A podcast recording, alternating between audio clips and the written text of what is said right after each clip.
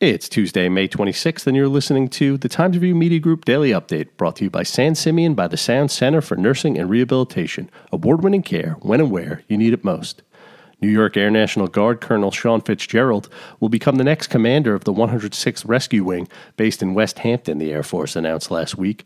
Colonel Fitzgerald, who lives in Cutchogue with his wife and two sons, will replace Colonel Michael Bank. Colonel Bank has led the wing since 2006, and the change of guard will take place June 5th. Colonel Fitzgerald is a veteran of the wars in Afghanistan and Iraq and also served as an Army officer.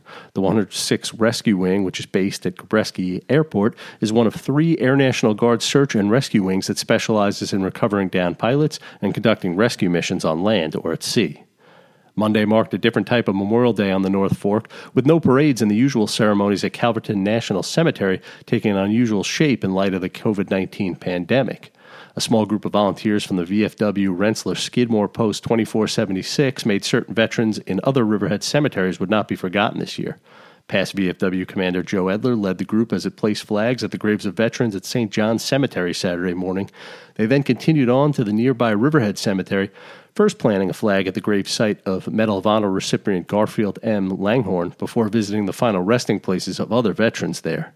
Calverton did still host a small private ceremony Monday morning. Following social distancing guidelines, cemetery leadership gathered with Congressman Lee Zeldin for remarks that were streamed live on Facebook. In Southold Town, fire department trucks arrived at the Mattituck American Legion Hall in observance of Memorial Day before heading on to the posts in Greenport and Southold.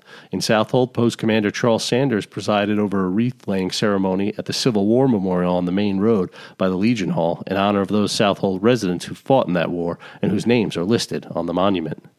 One day after allowing construction staging to begin on Long Island, Governor Andrew Cuomo announced Saturday that the region could possibly enter phase one of reopening on Wednesday. It's the first time the governor has given an actual date for reopening Long Island, one of just three New York State regions that has not yet begun to come on NY on pause, the shutdown of businesses deemed non essential during the COVID 19 pandemic.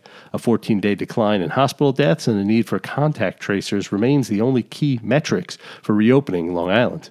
More details are likely to be announced today.